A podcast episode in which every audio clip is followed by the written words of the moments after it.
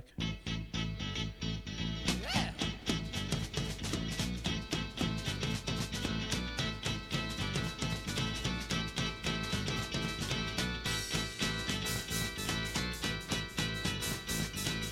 Come on, come on, come on, come on, now touch me, babe. Pay your dues and sew your name patch on your jacket. It's time for the 27 Club.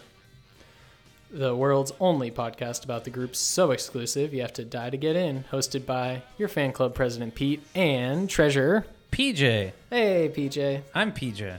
You are PJ. That's very true. Uh, PJ, how are our levels looking? Um, you want to turn the music down a little bit? I would love to turn the music down a little bit. I fucking hate this song. How are we doing? We're at, it's an exciting day here in the 27 exciting, Club. We exciting. are in person uh, for the first time in uh, like a couple of years, really.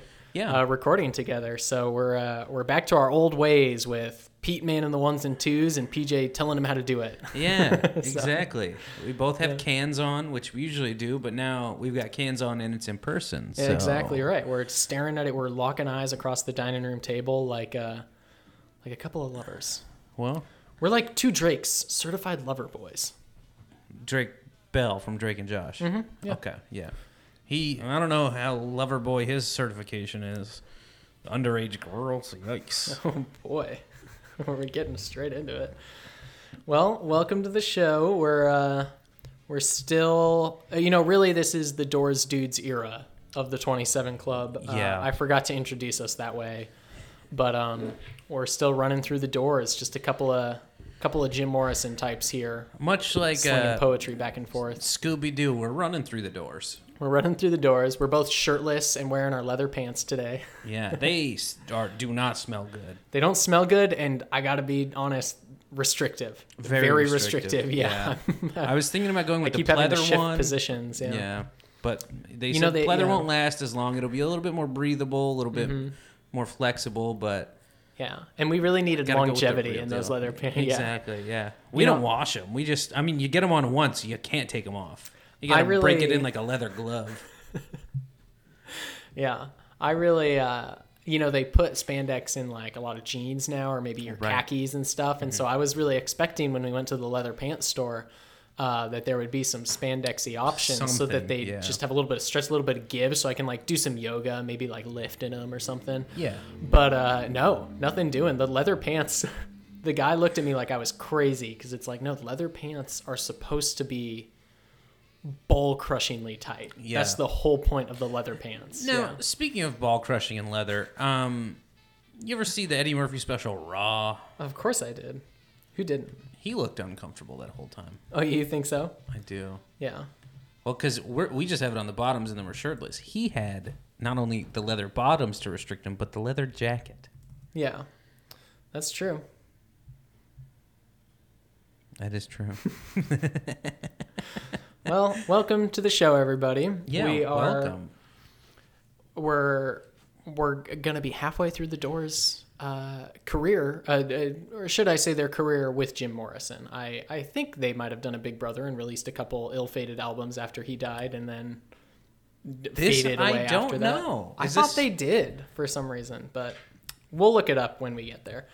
Um, but we're halfway through the Doors albums that we are covering, at least, and uh, you know, it's a a very interesting time for the Doors. Is I think really the only way to say it. We're getting oh, we're getting straight into the doors today, huh? I think we got to get straight into the Doors. You don't even talk about how I'm visiting your nice home.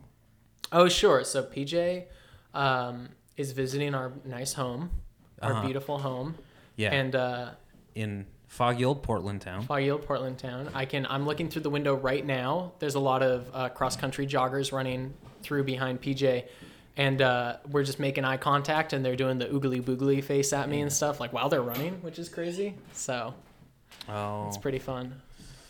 Aw, thanks, Melanie. You're welcome, uh. so PJ's just got dropped off um, some new pants. Yeah. He he had to text I his had uh, to. his girlfriend and say, "Oh, my bad." Fuck. my He had to text friend, this- yeah, this my friend, brother.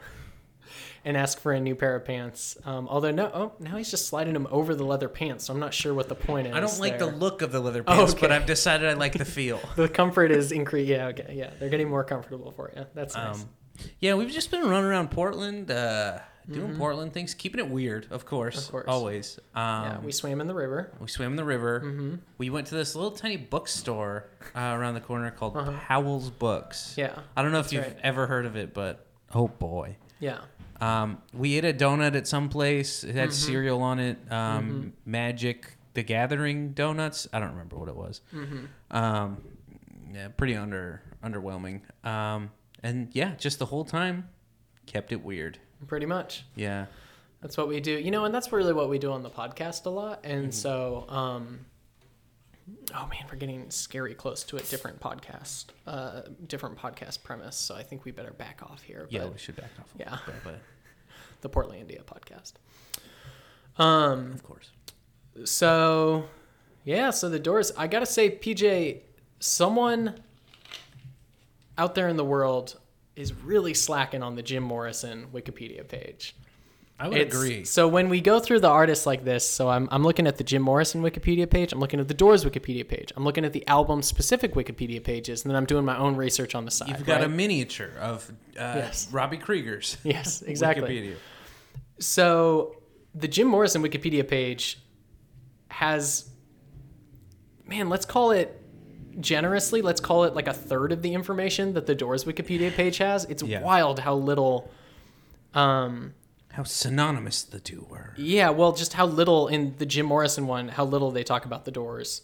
Uh, it's like a comparatively very small part of the Wikipedia page, which is odd. I don't, I don't know the point of that. You would think yeah. it would have more detail about, About like, a person. yeah, exactly. So very weird. Um, you know, given that he was most famous for being in the Doors, and that it basically constituted the most, uh, like not constructive. What am I trying to say? Um, like the most famous thing that he did, literally Mm-hmm. until his death, and it's like it's not a very big part of his Wikipedia page No, being a member of the. Doors and his travails within. I mean, he did it So- his what entire adult life, Yeah.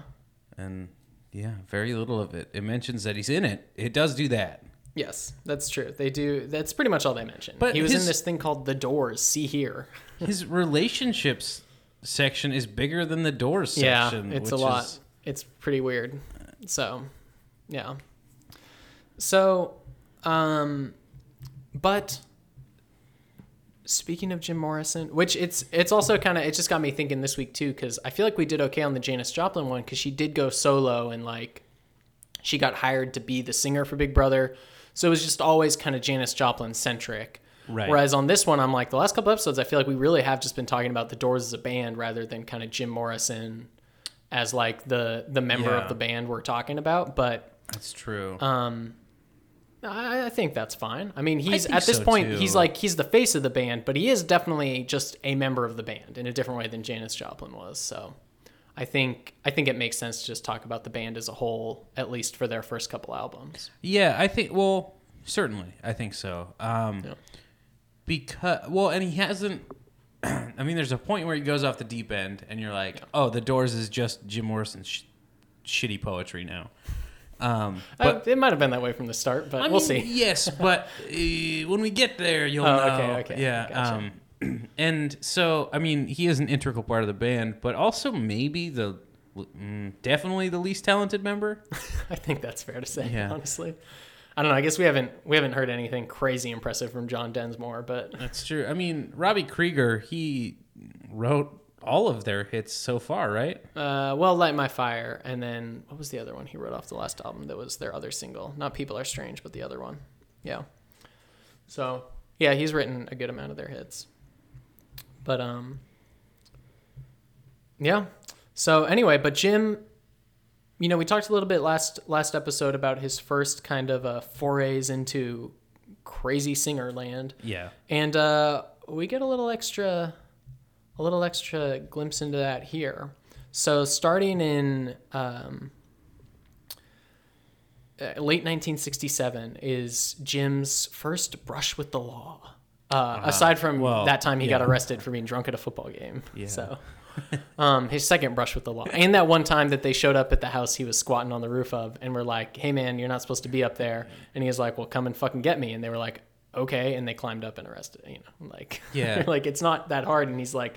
But I'm at the top of a castle keep. What are you talking about? You can't reach me here. I've got an impenetrable fortress of beans cans. yeah, he, he stacked up all the bean cans to stop them, and the guy was like, "I'll just push them over." It's, yeah, yeah, It's, they're empty, man. It's Yeah. not like they're heavy. So, anyway, uh, so but in December 1967, Jim Morrison's yes, as I said, brush with the law.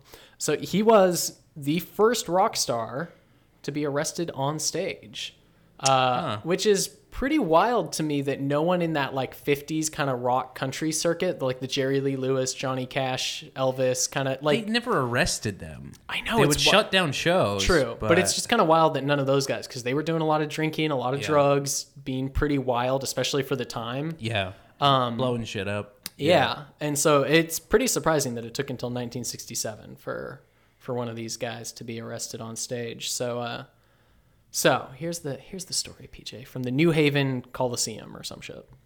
Uh, so before the show, Jim Morrison, as was his wont, was making out with a female fan in the bathrooms, which of course. yeah, yeah.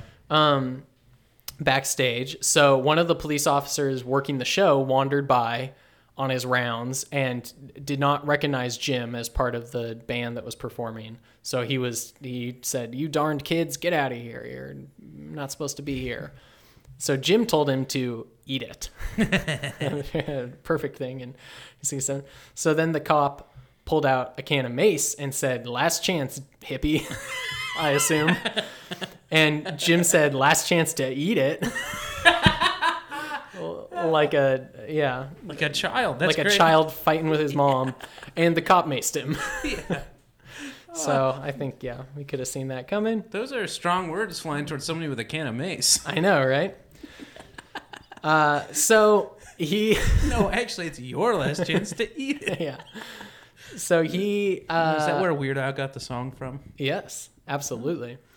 So he had to recover. The band had to wait about an hour for him to recover enough to play their show. So they were late, obviously, taking the stage. Unclear how much before the show this was and how late they were, Yeah. but the crowd was was already a little riled up that they were late at all, I guess. Yeah. So it was it took at least a while for them to get on stage. So the crowd was not super happy that they were late. Apparently, the police still wanted to arrest him. And why they wouldn't have done this before the show, I'm unclear on. Like, I guess, you know, they wanted to arrest him, but they were like, it's not a big enough deal for us to prevent you playing your show.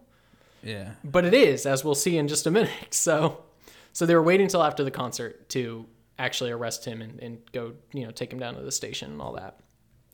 So during the show, Jim, uh, uh, as again, as is his wont as a As an artist. yeah, as an artist, exactly. He starts rambling about the incident over a song, uh, telling the crowd about it and taunting the police from Of the course. stage. Yeah, exactly.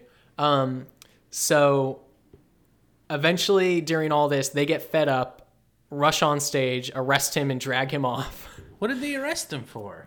Uh, we'll get we'll get to that. So while the crowd gets more pissed and unruly, uh, both you know for waiting and then the fact that the show's being canceled and all that, so he was charged with inciting a riot, indecency, and public obscenity. Huh. Which let's go ahead and say.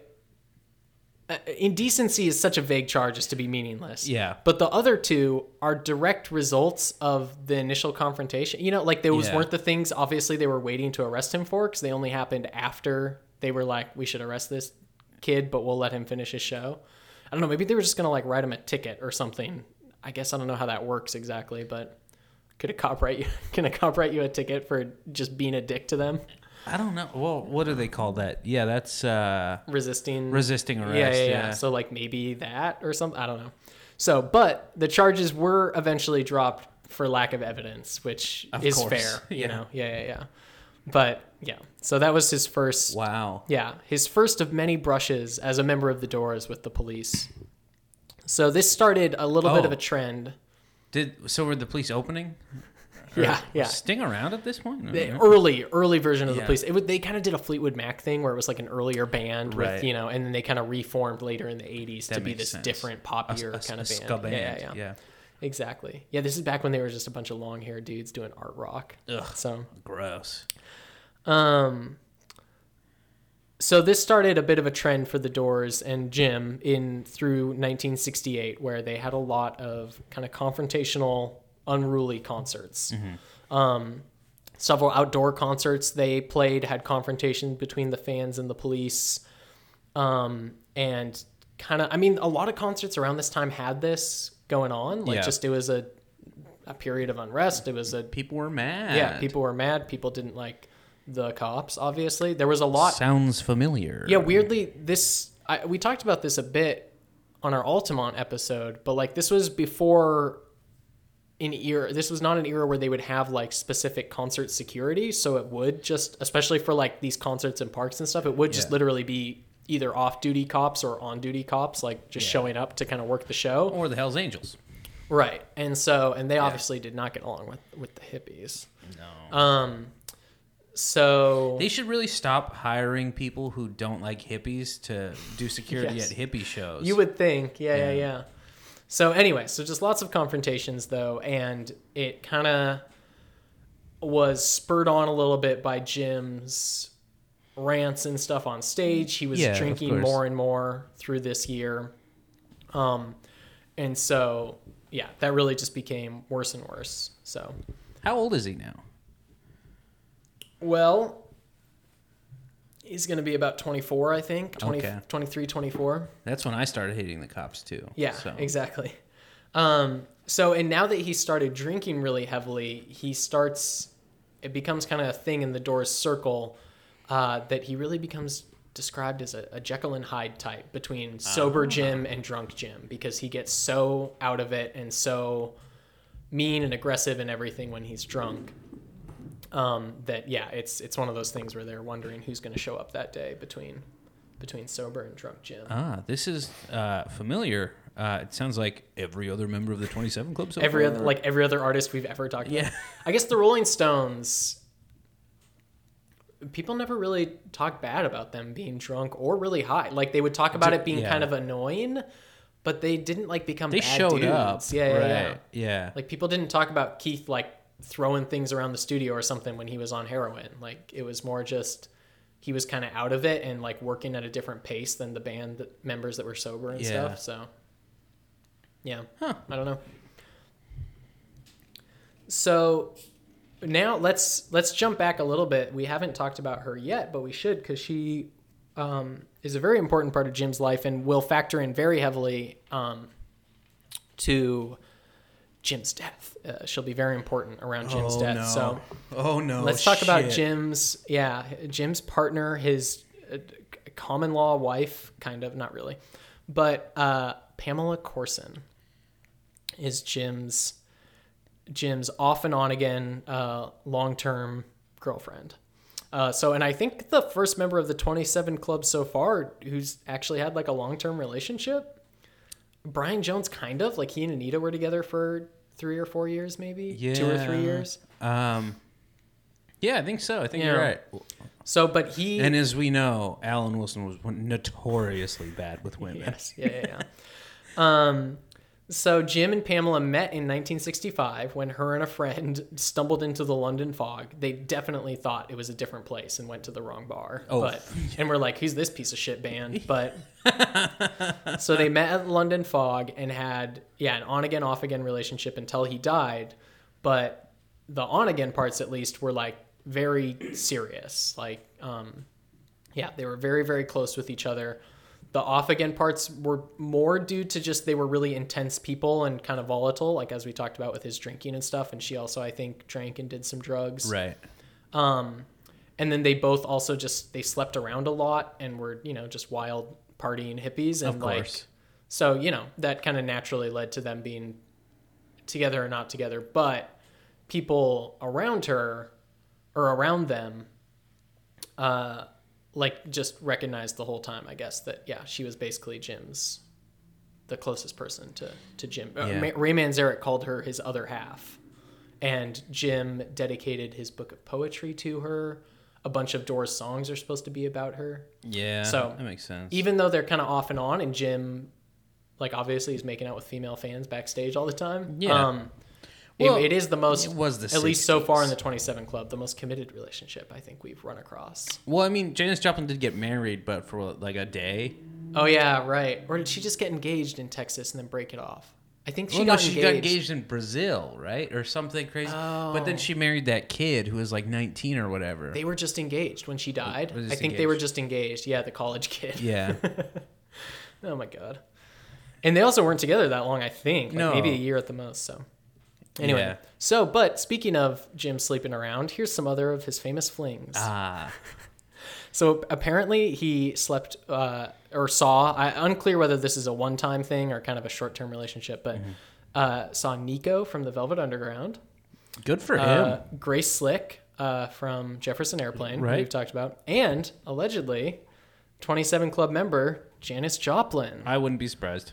So it's apparently it's still kind of an unconfirmed rumor whether they actually slept together. Um, but David Crosby apparently had a story in some book of his at some point that seemed to fuel the fire or fuel the rumors that there was like more than them just you know being. Uh, or that there was more to their relationship than just you know kind of crossing rock stars. So uh, th- there was a party that David Crosby was at where Janis and Jim were there too. Uh, so they were apparently hanging out and talking, and then they got into a fight. God, that'd be either the best part of yet or the fucking worst. Yeah. So they got into a really intense fight about something, and Janis hit him over the head with a bottle of whiskey. and then from then on, she apparently would only call him that asshole, no name anymore. So that anyway, sounds right. kind of fueling the rumors that maybe there was some sort of romantic thing that Jim ruined, and if that's what romance is, romance is dead. yeah.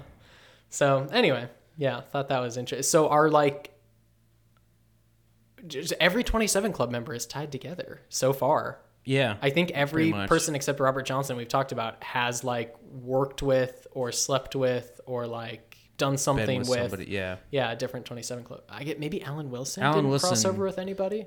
Hmm, I feel like there was something we mentioned. Maybe. I Like mean, they he played Monterey Pop, but like everyone did. Yeah. I don't know. I feel like there was Maybe it something was too. featured on something. I don't remember. Anyhow, uh, so in 1968, um, the the Doors also, speaking of the, all their their touring and shows, they head to England and Europe for the first time, uh, leaving the states, and they do pretty well. Uh, like their shows go well. Their new album that is out, uh, "Waiting for the Sun," that we're going to talk about, that comes out while they're on tour over there and does really well in Europe and England. Okay. Um, and yeah, they do great, except uh, that one show in Amsterdam when Jim collapsed on stage in the middle of the show.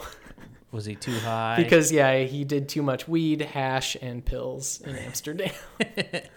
Couldn't handle it, his little body. yeah, you can't really send a kid into a candy shop. You know. You know what I mean? Yeah. So, anyway, so yeah, so in April of 68, they start recording their third album, Waiting for the Sun. Did you know that Pamela Courson also died at 27? I did not. Yeah. That's pretty fascinating. I knew she died young and after Jim, but I didn't know it, it was 27. That's wild. Uh, a somewhat fraught recording for Waiting for the Sun. So, as we talked about, Jim was drinking very heavily at the time um, and was very pissed the whole time that they were working on the album because of many reasons. So, the first reason is that they did not have a lot of songs when they came into the studio. Right. So they Ray Manzarek called it the third album kind of slump where their first two albums were filled with songs that were either part of their initial like Whiskey a Go Go set, those co- some Yeah. covers we talked about, or all the poems that Jim wrote on the rooftop that they turned into songs were all kind of gone. Like they ran through all those, and since they'd been touring so heavily promoting their first two albums, they hadn't had time to write anything. So they got into the studio and really didn't have new songs or songs they were excited about. Hmm. Except, so there was a lot of pressure to write songs. Yeah. But except they had one song that Jim was very excited about called Celebration of the Lizard. Yeah, that sounds like fucking Jim Morrison, my guy. It was a 17 minute long, seven part epic that included spoken word poetry, singing and allegorical storytelling, So does he when he writes a song, let's say, quote unquote. yeah, um, does he uh, like have these words in his head and he's like, and then Ray, you're gonna be like, and then on the drums you just do your thing, but then the guitar line's gonna be like, woo, you know, I don't like think Jim leads that much. I think Ray is like. I think he's so. You just start rapping, and then I'll start playing something, and like everyone else kind of falls. in. I think my guess would be that yeah, they just kind of jam a little bit and like work it out, and then yeah, and then kind of come up with like you know, and then they're like, oh yeah, that that part really works. Let's try that again. But like, that's a good melody Yeah. that you stumbled across or whatever. Like, But yeah. then, how does he have these ideas where it's a seven-part epic? Like, I think it's a lot of him being high and jamming on stage and Yeah. just ranting. And then impressively, they remember a 17 minute song to redo the next. Like that's wild to me. Just, I guess they got to write that down. But anyway, so so they try to record "Celebration of the Lizard," um, uh, but it doesn't go very well. It's like too difficult to record because it's really long. They want to do too much technical stuff. Like uh, anyway, just doesn't work. And then Paul Rothchild, their um, uh, Producer. producer, uh, is like, well, it's not really a huge loss because no one's gonna want to listen to this. So yeah, let's not worry about it. Um, and so, but Jim's really pissed because he feels like, you know, Celebration of the Lizard doesn't even work. Paul's not a fan of it. The other band members aren't trying very hard. Like, so I wouldn't either. anyway, so he's not very happy this whole time. Um, John Densmore, the the drummer, leaves one day out of frustration, like halfway through recording. Yeah, I would too. They're just so obnoxious. Uh, while they're recording five to one, Jim, uh, the take that is on the album, Jim was so drunk that studio assistants had to help him keep it together to like finish the take, his vocal take for five to one. Um, so it's not, yeah, it's not a great time in the studio, and the album does really well, sells really well. Like we talked about, it does well in U- in Yeah. the UK and in Europe. It goes to number one. It's their only number one album in America, which is wild to me. I can't believe like L.A. Woman even wasn't. I don't know the Doors that well, but I've heard of some of their albums. I've never heard of this one. Yeah, I can't believe it went to number one. shocking to me, truly. And then, so it does really well. It does not do that re- well critically, and the band isn't a huge fan of it. Um, Okay. so yeah, I mean, we'll get to it, but it's it's definitely not. Yeah, they're not firing on all cylinders here. So, hmm. yeah. Um, oh, one more thing about Celebration of the Lizard is that so it was a gatefold album with all the lyrics printed inside, and somehow the band convinced Elektra, I guess, they printed all of the lyrics for Celebration of the Lizard, even though the song wasn't on the album. They still printed all the lyrics inside. I guess Jim was so proud of that poem, that dumb. poetry. Yeah. Have you ever read any of Jim Morrison's poetry? No, We should take a look at it. I can't even read regular po even even good poetry. quote unquote good poetry. I still am like I don't quite get this, and it feels I like Shel Silverstein. He's got Yeah, funny you go. pictures Yeah. So I can't imagine bad poetry. Yeah. Anyway. by a fucking hippie. Yeah. So yeah, so that's waiting for the sun. Um, should we do our um, our new Segment. our new segment on the show, the Yes, Rolling please. Stone review time? Let's do it. Once upon a time, you dressed so fine. Through the bumps of diamond in your prime. Uh, so yeah, Rolling Stone review. Thanks, Jimmy, for playing us in, man. So the Rolling Stone review is very funny. Isn't it crazy? So we we talked about this last time when we played this Yeah. song for Rolling Stone review about the Doors.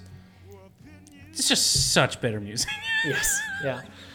So Rolling Stone did the fun thing that I, we keep comparing it to Pitchfork, but um, the Rolling Stone does the fun thing where different people reviewed the first two albums, and then a different person reviews the third album and has a completely different opinion on the first two albums. Consistency. So as we talked about, so they reviewed the first album pretty well. They liked it. Yeah. The second album, their consensus, the reviewers' consensus was that it was basically the first album, but a little bit better. better, yeah. Like the songs are a little more polished, recording was a little bit better, Which the instrumentation was with. better. Yeah. yeah. This album's take is that, well, let's get to it. This reviewer's take. So this is by Jim Miller. It was published September 1968, a couple months after the album came out. He starts with a story about Frank Zappa covering the end, like kind of in a joking way, and Mm-hmm. How it was refreshing because the Doors are so serious. that like Yeah. they yeah like they should have a little bit of self awareness and levity about them. But um, so yeah. Uh, but they end. He ends that little story with saying, with hoping that uh, one would hope for some sort of musical growth from Jim Morrison. Uh, but if the new record isn't terrible, it isn't particularly exciting either. so yeah, they have nice things to say about the music, or like the the instrumentation and everything. Uh, but the real problem is Morrison, for the Doors have come to be structured around him. So there are no extended solos to speak of, which is a pity considering the band's skill. Um, on this album, Morrison doesn't seem to sing as well, probably because of the drinking. Um, but more important is his lack of subtlety. Wow. yeah. Yeah. So they point out some good tracks. They like Spanish Caravan uh, and Not to Touch the Earth. Um, and a couple other ones where they point out some good guitar work and stuff and keyboard work. Um, but let's see. Uh, so here's the the summation. Waiting for the Sun is a respectable, respectable if unimpressive third album. It at least represents an advance over Strange Days. Here's where we get where we get to the weird, yeah, disconnect between the reviewers, uh, which had the knack of sounding like the first Doors album, only not as good. Which is the opposite of what the Rolling Stone review said of the Yeah. second album, which is it sounds like the first album but better. But better. Yeah. So whatever. Anyway, fine. Nevertheless, I mean, look, everyone's high. Yeah. they don't remember. No one's going into the archives to double check if there's an editorial Exactly, through yeah. line on the doors. They're uh yeah. They're doing that crazy '60s coke at this Yeah, point. So exactly. You know. So, nevertheless, the Doors are not a particularly exciting hard rock band, and Morrison is something like rock music's equivalent to Rod McKuen. Cool 60s reference we don't Yeah. get anymore. Whether all this adds up to the praise that has been heaped on the Doors is open to question.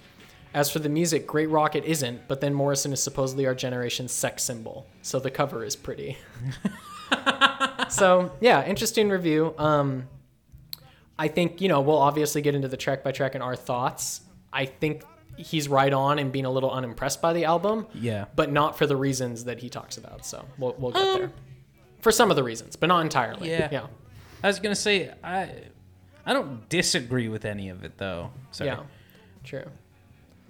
So I just had to apologize to Peter for touching his foot with my foot, and it's the first time that's really ever happened to us. So that's been a Rolling Stone review. And uh, should we take a quick break and come back for our track by track? let's take a quick break and come back to our track by track. All right. We'll be back in just a moment to talk about Waiting for the Sun. My wild love went riding. She rode all the day. She rode to the devil and asked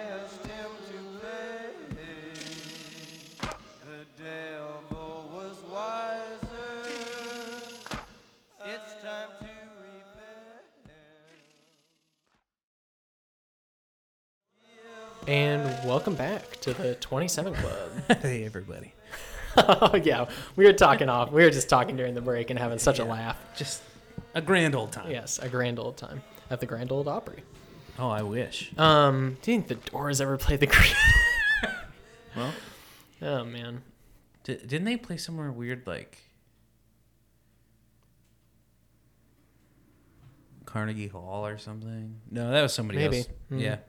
well, was it the Stones that we talked about who played the Royal Albert Hall or something, and then they like got rock bands banned from there for a few years That because their show was like yeah. too raucous. Yeah. yeah, So the Doors definitely wouldn't have done well there. It's like when Janet Jackson pulled out her breast at the uh, well, really Justin Timberlake. Yeah, I was gonna out- say it's like when Janet, when Justin Timberlake sexually assaulted a woman, was immediately forgiven for it when Yeah. everyone else blamed the woman That's true. on and live TV. It's like that, and then they just got classic rock guys for about six years. Yeah, exactly. Um, Paul McCartney the next year, Yeah. and then it was the Stones, and then it was Prince, Bruce and then it was Springsteen, Bruce U2, Springsteen, Coldplay. Tom Petty, U2. Yeah, Wait, was Coldplay? I feel like Coldplay did it. probably. Someone did, or Maroon Five. Maroon Five is what I'm thinking of, and it was somehow controversial that Adam Levine was shirtless, Yes. which is wild, yeah. just ridiculous. Anyway, well, it's because people thought he looked like the jokester with all his tattoos. Yeah, that was the problem. So let's. Uh, so we're moving into "Waiting for the Sun." Uh, as we said, the Doors' only number one album.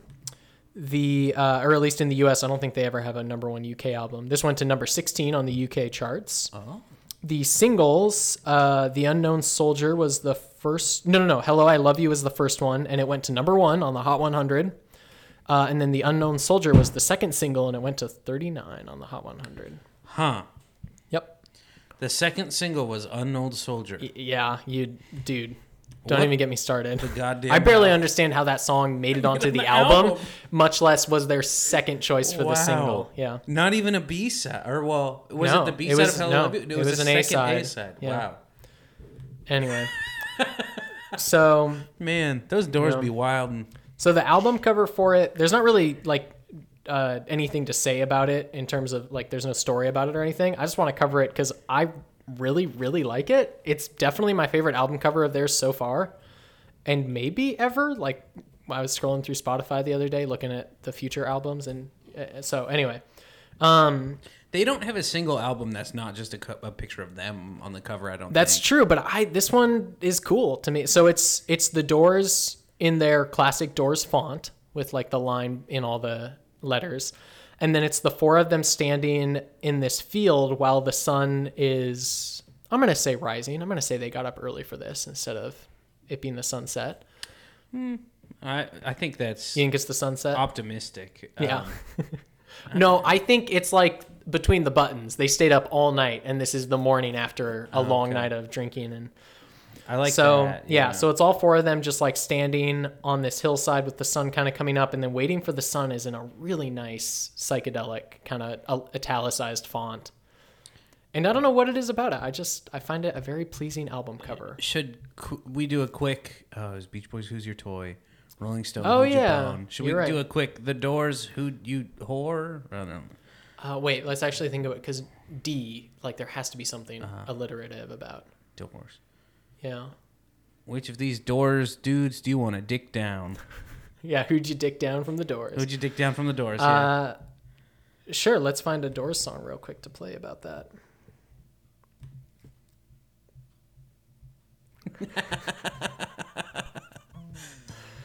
Uh, all right, so yeah, we're looking at the Doors "Waiting for the Sun" album cover. So this actually will be good too, because this will give us a chance to learn who any of the members are. Because I don't, I made a joke about like Ray Manzarek having a crew cut or something, and they don't. They're all definitely hippie-looking guys. yeah. But Ray Manzarek. so I know for sure Ray Manzarek is the one right next to Jim, right? Glasses, Because he has the glasses. And then who's the far left though? Is that Krieger or is Krieger the far right? Uh, Krieger is far. Uh, well, are we- our left or our right? are looking at the album cover. I think uh, Krieger's far right. Oh, okay, okay. Interesting. So John Densmore is the tallest one, or he's just the closest to the camera. That could be. Oh, no, no, no, no, no, no, no. Other way around. John that... Densmore is the one who's slightly balding. Let me see. I mean, look, the guy who's slightly balding and short seems like he should be the drummer.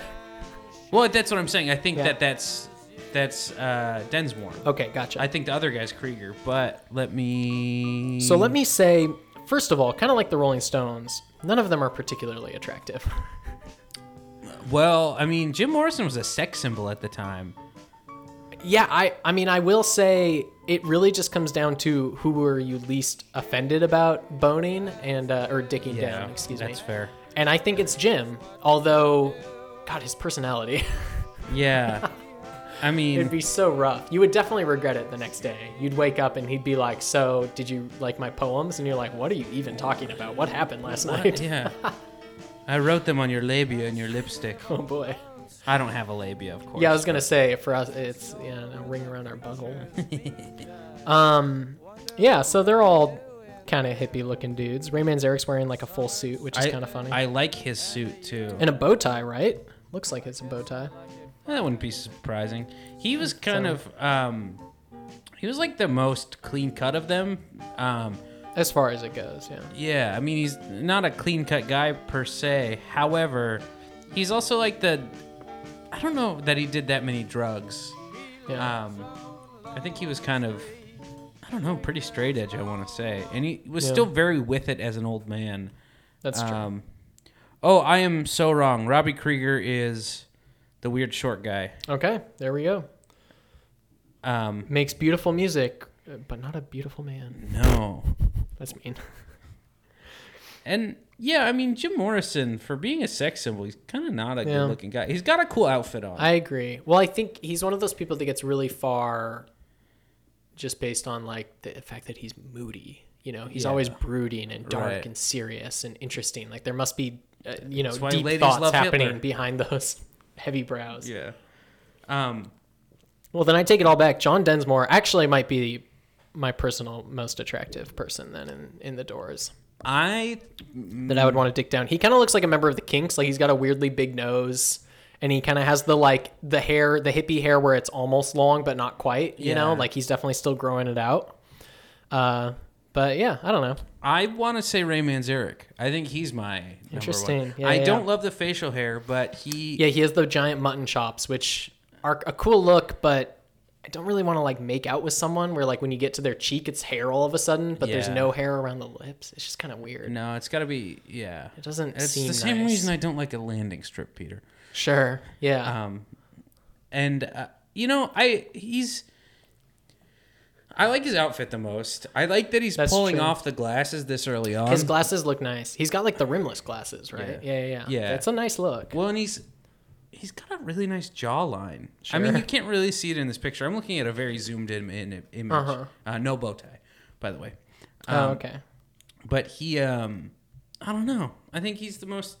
If he had a different haircut, like Yeah. put put any of the other members' hair on his body, I think I think I'm gonna like it the most. Yeah.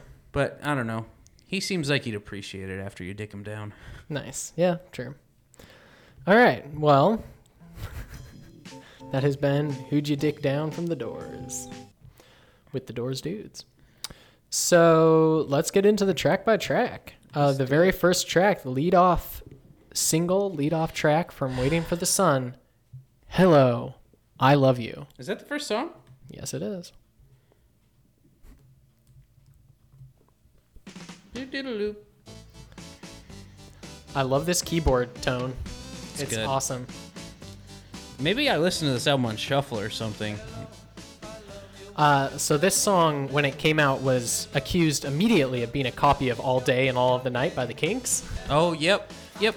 So I found in two separate places. I don't know which is real.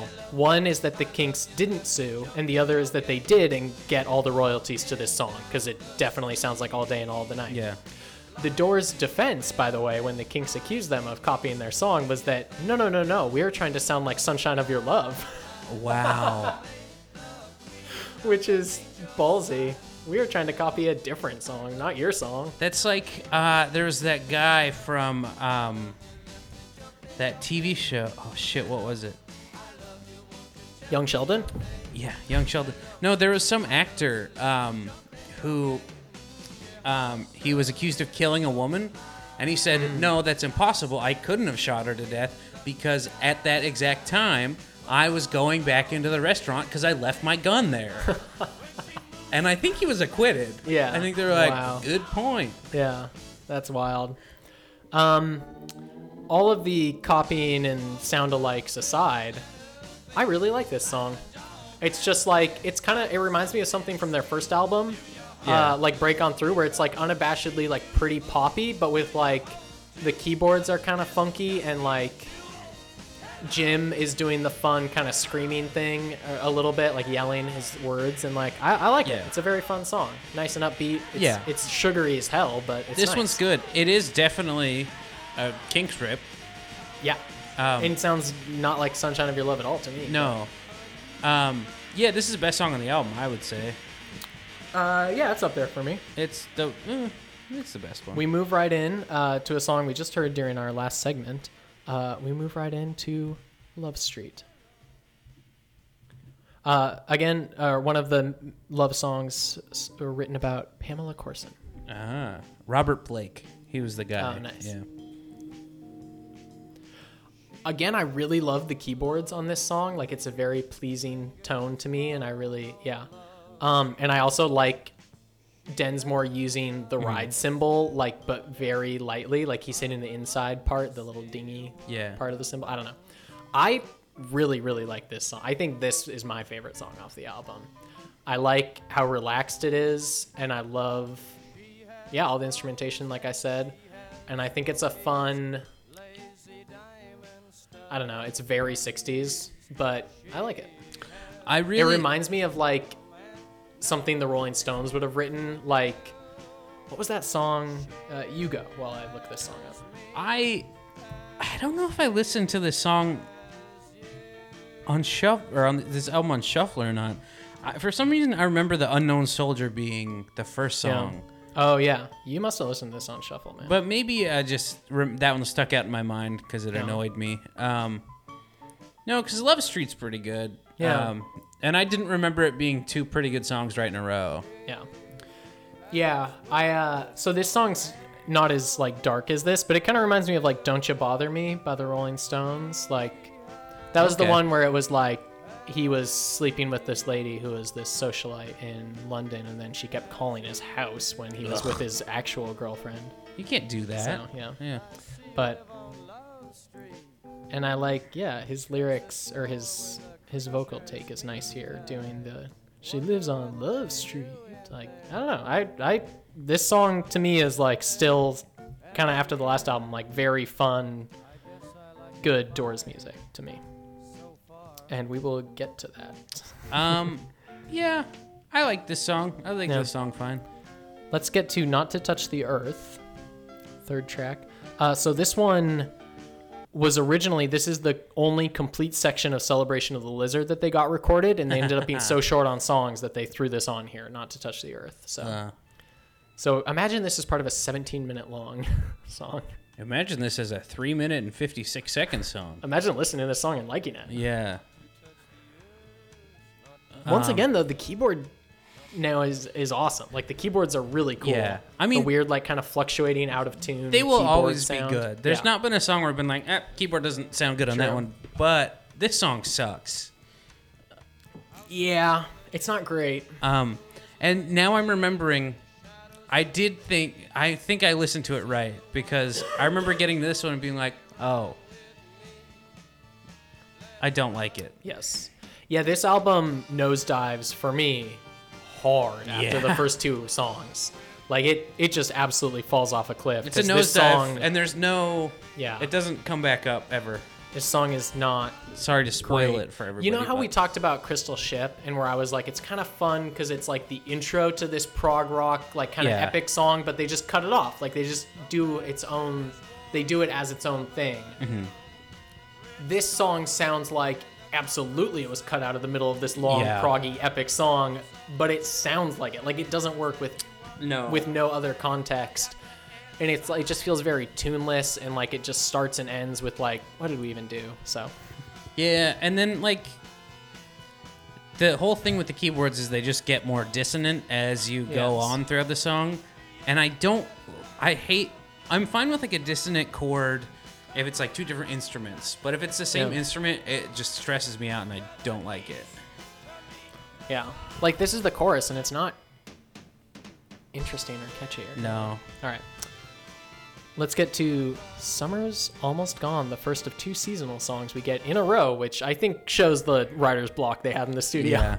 What if we did a summer song? Oh, but then what if we also did a winter song? Like it Paul had to talk much- them yeah. out of doing fall or spring. Yeah, he's like, Would it be too much no, to uh No, we can't. What if we just did a seasonal song cycle at the end? Yeah, come on, it'd be great. Ray, do you have a noise on that piano that's just leaves falling? So we get some more Robbie Krieger slide guitar, which is kind of nice. But, But really I would say that's the only nice Yeah. thing on this song. Oh, you know what? I did like the use of an actual piano. Yeah. Uh, that's kind of the the thing I have to say about this song, but because I don't remember the slide guitar on it. It's Yeah. not very. It's just like weepy, like woos. For me, this album is back to the thing, the back half of their first album, where it's just a lot of very forgettable songs. Like, Yeah. just stuff where you're like, I know you wrote it, and I know you probably worked really hard on it, but as soon as I'm done listening to it, I don't remember anything that happened. yeah, And that's really the last one and this one feel like that. I, yeah. This makes me kind of wish they used like actual upright piano on more songs Yeah. because I really like the piano, but I Mm-hmm. do not like the song. Yeah. Well, and like I actually honestly didn't notice this, but the Rolling Stone review did point it out that like all the instrumentation is just backing instrumentation. There's Yeah. really Not really an you get a bit of a impressive piano solo, yeah. here. It's not very good. No. But I like I that think piano does tone Ray a lot. Manzarek not realize he's supposed to be soloing here? He's like, "Why are you not singing? I'm well, just he's used playing to my an normal organ, part." so he's like he's he's playing the notes Yeah. and he's expecting them to be held, and they're not. they don't sustain at all. Yeah. I mean, that's a nice little riff That was- to end yeah. the nothing of a solo Yeah. that just happened. It does sound like there was supposed to be something else, and they're like, ah, Right. we'll have Yeah, we'll they have like Robbie forgot to, back and, to yeah. track a guitar solo over it. They forgot to go record that later. All right, let's get to Wintertime Love, which I don't hate quite as much. I don't like it. Listen It's to kind the of lyrics, a Pete. waltz thing. I mean, the lyrics suck, but I don't think I'm ever gonna love Doors lyrics, except for People Are Strange. And Love Street, I do like.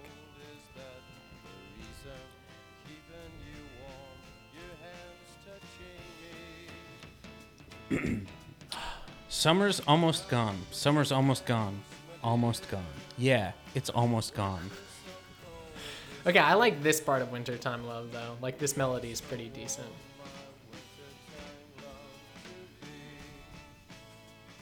So the thing with this album too that I it, it's like definitely a step backwards is that we talked about their first album not being recorded very well and just kind of feeling thin and like you know Yeah. cardboardy, especially like a lot of the drums and stuff. Their second album they really upped the technical level of recording. The song sounded a lot. Even if it was the same amount of instruments, it just sounded a lot There was nicer more depth. and like depth. Yeah, Yeah. exactly. The song sounded like there was a lot going on, and there was a lot. Yeah. This one feels like they kind of like still recorded pretty well, but they went back to the first album in terms of it just sounds Yeah. very plain. All the backing instrumentation sounds plain. The songwriting isn't like super good, so it's just a very bland album so far. Yeah. V- very flat. They all Mm-hmm. seem to stay on the same kind of tone. Like they- Yeah. there's not a wide range. They're all very mid-tempo too. Yeah. Yeah. Let's get to the Unknown Soldier. So a song I think they were very proud of. Like there was a lot in the Wikipedia page about how they recorded this song, to which all I could think was, who gives a fuck how they recorded Yeah. it? But like, Turn it up a little bit. yes.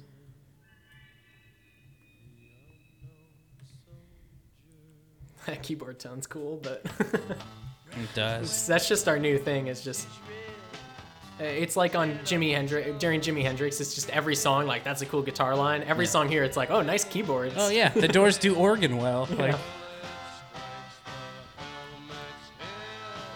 So who was it? Someone famous. I feel like helped them mix it or something. What am I thinking?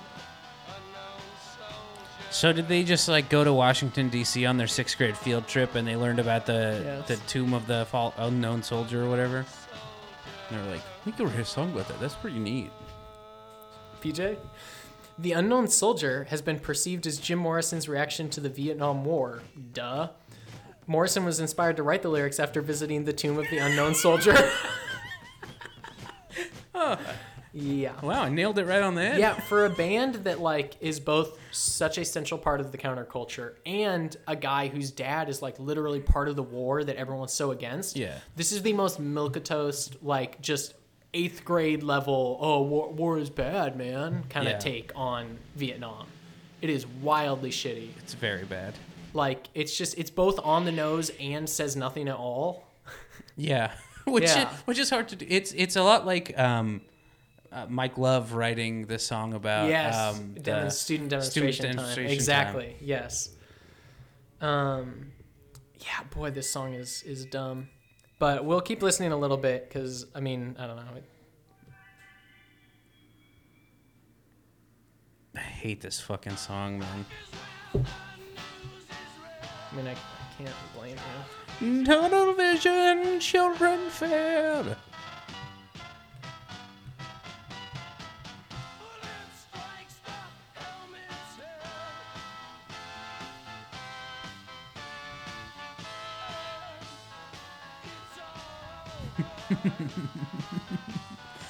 what a goofy ass song.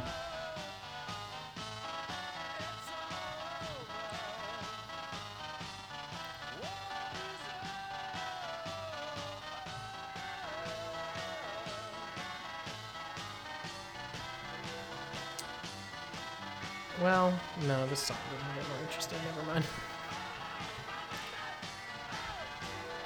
I mean, like technically, especially for the '60s, this one is kind of impressive. Like, it took a lot of effort to record all this stuff in a way that like Yeah. is cool, but it's like they did it for a bad song, so I'm not. Yeah. They did, and it didn't really pay off. You Right, know. exactly. Yeah. So, Spanish Caravan. So this is where we get a little Robbie Krieger uh, Spanish guitar. Yeah, He gets to flamenco. bust out the old classical git, git fiddle here. Yeah. And I will say, he is very good at flamenco guitar. He this is. is incredibly impressive. Yeah. Yeah. This is also one of the very few Doors songs I had heard of before we started this show, Mm-hmm. and I was aware of, I thought, as like a classic great Doors song. Yeah. No. I, I was I was about to be disappointed. Yeah. I mean, it starts out great. Yeah. I mean, that Rolling Stone reporter kind of hit it on the head with like really great instrumentation. Don't get me Yes. wrong, that's good. Is anything else good though? Yeah. Yeah.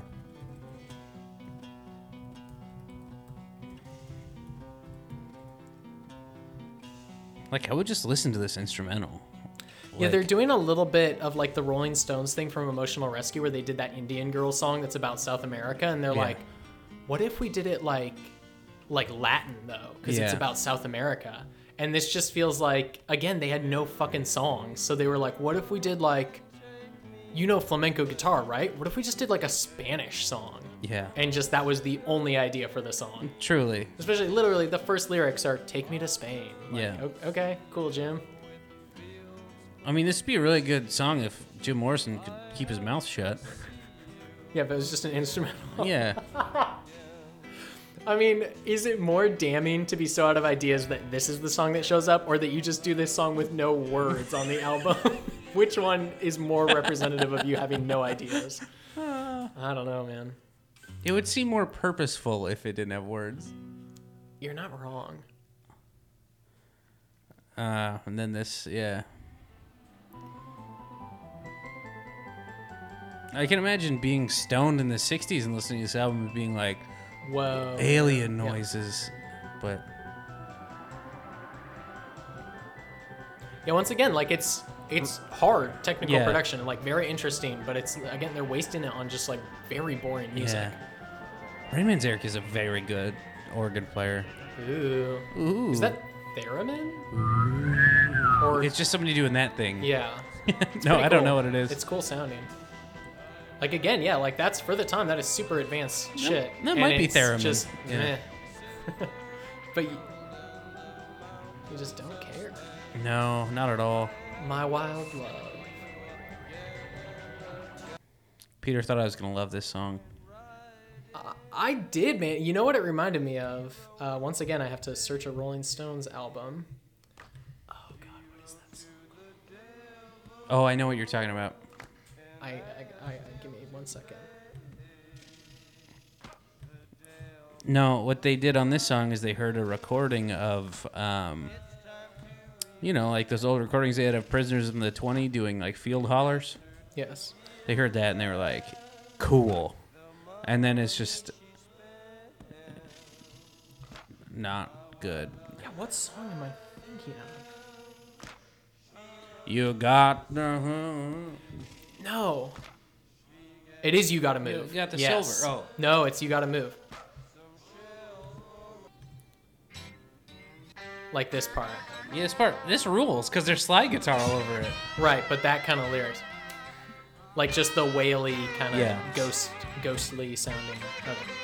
So back to the doors. Sorry. Should I try and find the same spot to get back in? We could just leave that all in. Okay, sure. Yeah. So it reminds me that's the song I was thinking. It reminds me Yeah. so much of You Gotta Move just in terms of that vocal styling kind of and like Yeah. the gang vocals and being like a bluesy like I mean chain gang song or Yeah. work song really which is weird for the Doors though because we I- don't have a history with the Doors of them being into the blues really or being that influenced by the blues or southern music or Yeah. African American music in any way really. Right, and so They're so just so art rock. disingenuous to me, as well as like, at least with you got the move.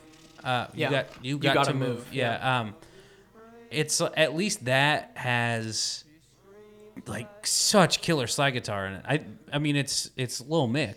Right. Um, and he can do no wrong with, with slide guitar. But this is just like them like, "Whoa," and then they do a stupid clap thing. Yeah. I don't like it. Okay. I would rather just listen to the like chain Yeah. gang. All of those problems aside, and maybe it's just because the rest of this album is such a disappointment, but It's true. this is, I would say, by far the third best song on the album, for me at least.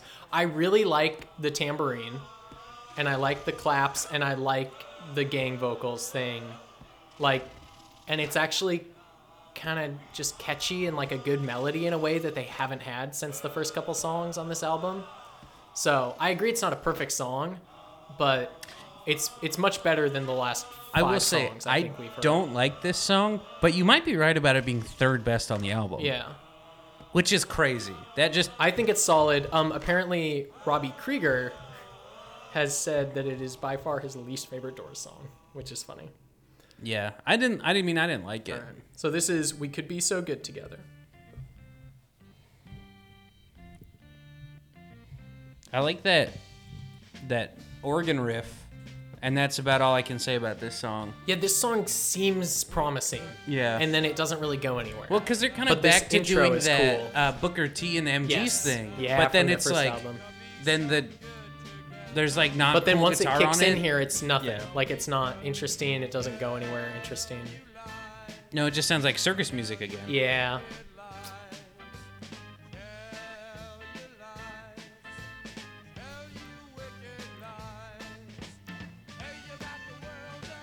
This really feels like it was left over from their first album. Yeah, absolutely. It sounds so much like something off the B side of that album.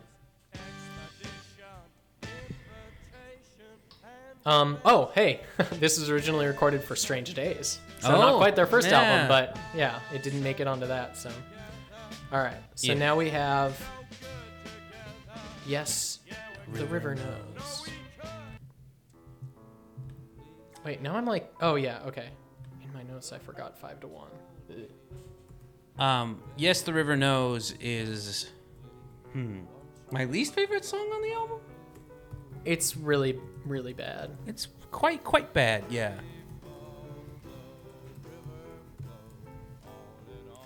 Uh, this one was the token Robbie Krieger song on the record, Ah, which yeah, historically has been Yeah. good, but yeah, this one not so good. I guess, I mean, kind of like the last one. It's like it seems kind of promising, but it just never goes anywhere. Like, like this intro is not the worst thing in the world, but then when the song kind of gets going, it it It's doesn't go anywhere. Yeah, Yeah. It, it's got nothing else. So It's like they're kind of trying to do that Beach Boys thing where it's like it flows from mm. like a song to another, but then instead it's just kind of a good intro and then a bad rest of the song. Yeah. You know?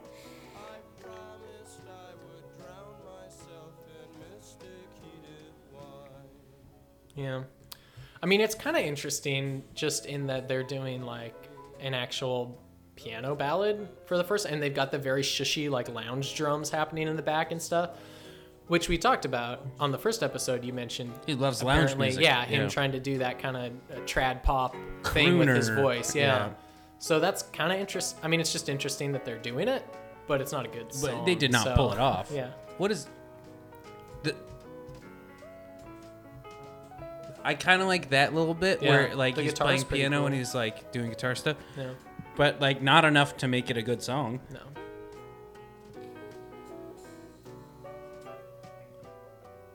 Yeah, I mean, I don't like hate it, but it, again, it just there's nothing really that grabs. Like after it's over, Yeah. okay, I don't need to listen to it. Like there's nothing about it that makes me want to keep listening. So five to one, the one where he was so drunk he could barely finish recording it. More fuzz bass. Fuzz bass might be the only good part of this uh, song. I feel like it should be good because it's like this um tempo kind of rocker thing, and it uh, just once I, we can't stop saying it. It goes nowhere. It like goes- it's just yeah. a nothing song. It's like they were. It, it's like Robbie Krieger, John Densmore, and um, Ray Manzarek were like jamming for the intros, Yes. and then uh, and then Jim Morrison came and was like, Sh- "Shut the fuck up for a second, guys. Do something different." And then Yeah. like just started talking over it, and then it gets bad. Yeah. So I think I like. I do think that Rolling Stone reporter had some had Yeah, they're He- pretty he much wasn't spot wrong, on, except yeah. for the Strange Days thing, the weird Yeah. thing where they're like, but it's Strange Days was a disappointment. yeah Yeah. Aside from that, though, I agree, it's pretty spot on. yeah. Um, It it's- just it's so obviously maybe it's a little bit of bias because I read the Wikipedia page pretty early this week when I started listening to it. So I might be a little biased reading that it was like they didn't have any songs they were writing in studio. right. But once you hear that, it's so I didn't obvious know that, it's like, oh yeah, these are all half baked ideas. Yeah. They came up with like one riff and tried to make a whole song about Right. it. I didn't know any of that though, and that was what this Yeah. felt like to me. Yeah. So, um, yeah, I. this is why people think Jim Morrison is ridiculous. like the songs on this album. Yeah, waiting. So waiting for the sun is not great. No. I mean, it's just it's Bad. yeah. The first album, as we talked about, for me at least, was hit or miss. Second album, pretty good. A lot of hitting, yeah. Yeah. And then this one, yeah, just it's. Fell you can flat. tell that they kind of Yeah. ran out of song. It's got two and a half good songs on it, I would say, like worth re-listening to. Yeah. And uh, I would say two. it's rough, man. Yeah, it's a rough listen, and I'm I'm intrigued that it's like the idea. It's it's very interesting being so kind of open about the idea of like because I feel like this happens to a lot of bands, and this is why sophomore slumps are a thing with albums. Is that bands will write their initial songs, they'll like play a bunch of shows with those first like 10 songs and some covers or whatever. Yeah. And then when they get to the studio, they have those songs down, like they know them backwards and forwards. They've worked out all the kinks on them. Um, Well, they worked out the kinks on this album. Let me tell you exactly. that much. and so they have like this perfect like first album. And then they're like, fuck, now we got to write more songs. We haven't really written songs in like three years because we wrote all these and then just Yeah. have been playing them for so long. And so it's interesting having them be so like upfront about kind of like, well, he had that sheaf of poems that we started writing off of, and now we just kind of ran out. yeah. And I'm curious, especially as he's getting more erratic with drinking and stuff. Like, I wonder how much they're gonna be. Maybe the songs aren't gonna be that great. Like, you know what I Yeah. mean? And like they, yeah, I'm just very curious whether they get back to like the heights of the earlier days. With, Yeah. In terms of writing like some really good songs, or if they're always gonna be hit or miss from here on out. Well, I think they're trying the Mike Love "Don't Fuck with the Formula" thing that Yes, worked for it their does- first album. Yeah, and so then maybe they're they'll. like, Yeah, I "Eh." wonder if they get away from that. I know, just based on some other reading I've done about the Doors, I know they get like more bluesy and like a little bit away from the art rock thing later on. Yeah. So maybe they try and you know do that, switch up the sound. But They- I'm I'm it- intrigued. Later on, they it seems like they get kind of southern rocky. Got it. Yeah. Okay. Uh, you know, he was born in Florida or whatever, or grew up in Florida for a while. Yeah. So I can get it. I actually, until we started, I actually really thought he was like a Southern guy. Like I didn't know he moved around a lot as a kid. I thought he was Yeah. from the South fully, from like Georgia hmm. or Florida. Yeah. So Well, Florida's not the South, but yeah, yeah, yeah. okay. it's southern, but I mean, I get you, but I guess yeah, whatever. it's its own thing. So that's It's waiting for the sun. waiting for the sun, and I'm still waiting for a good album. uh, what would you like to rate "Waiting for Two. the Sun"? PJ, a two out of ten. Wow, rough. I There are actually- 11 songs on it. There are two songs that are good. It's a out of 2 out of 10. I actually think I'm. Yeah, I did, I wasn't thinking about it at all, but Mm-hmm. that initially felt low, and now now it feels very right. Yeah. Because yeah, I don't think I will ever listen to this full song again. And uh, to be honest, those first two songs are really good, but I'm like, I don't even know if they're as good as anything off Strange Days, where I would even Yeah. listen to those songs that much again. I also like I guess if I was forced to make a best of the Doors, maybe they'd show up on there. But Right. like, aside from that, Well, like "Hello, I Love You," it's kind of your thing with like "Good Vibrations," where it was kind of hard to rate, or not "Good Vibrations." Um, with some of the Rolling Stones tracks, like um, "Wild Horses," things like that, where it's like hard to rate because you've heard it a million times. yeah, "Hello, I Love You" has never been one of my like staple Doors songs. Yeah. So, so like, it feels a little bit outside of that. Like, because even Yeah. Break On Through is very poppy, but still kind of sounds like the Doors. And aside from the keyboard tone, if the keyboard was just like normal keyboards instead of the kind of fuzzy, funky yeah, thing, I feel like it just wouldn't sound like a Doors song that much because it's not very Doorsy. yeah, and like it's not a bad song. I just think it's hard to you know like rate it. Yeah. um and i don't know it's like I might not go back to any of these songs. Yeah. So Well, thanks for thanks for sticking with us through the through the lows, the highs and lows of the doors. We're mostly the lows right now. we're getting to the soft parade next. I assume it's going to be in- incredible. Right now we're one meh, one great, one very bad. Like we got to at least be back up to like a, a, you know a half good album, I guess. Right? I hope. Uh, I don't know. I hope the doors don't slump that hard. They're on might. Thin ice already. Yeah. We'll find out next week on Yeah. the 27 The Club. 27 Club. Thanks for listening. Uh, PJ, I'll see you at the crossroads, my friend. And I'll see you on the other side of that door.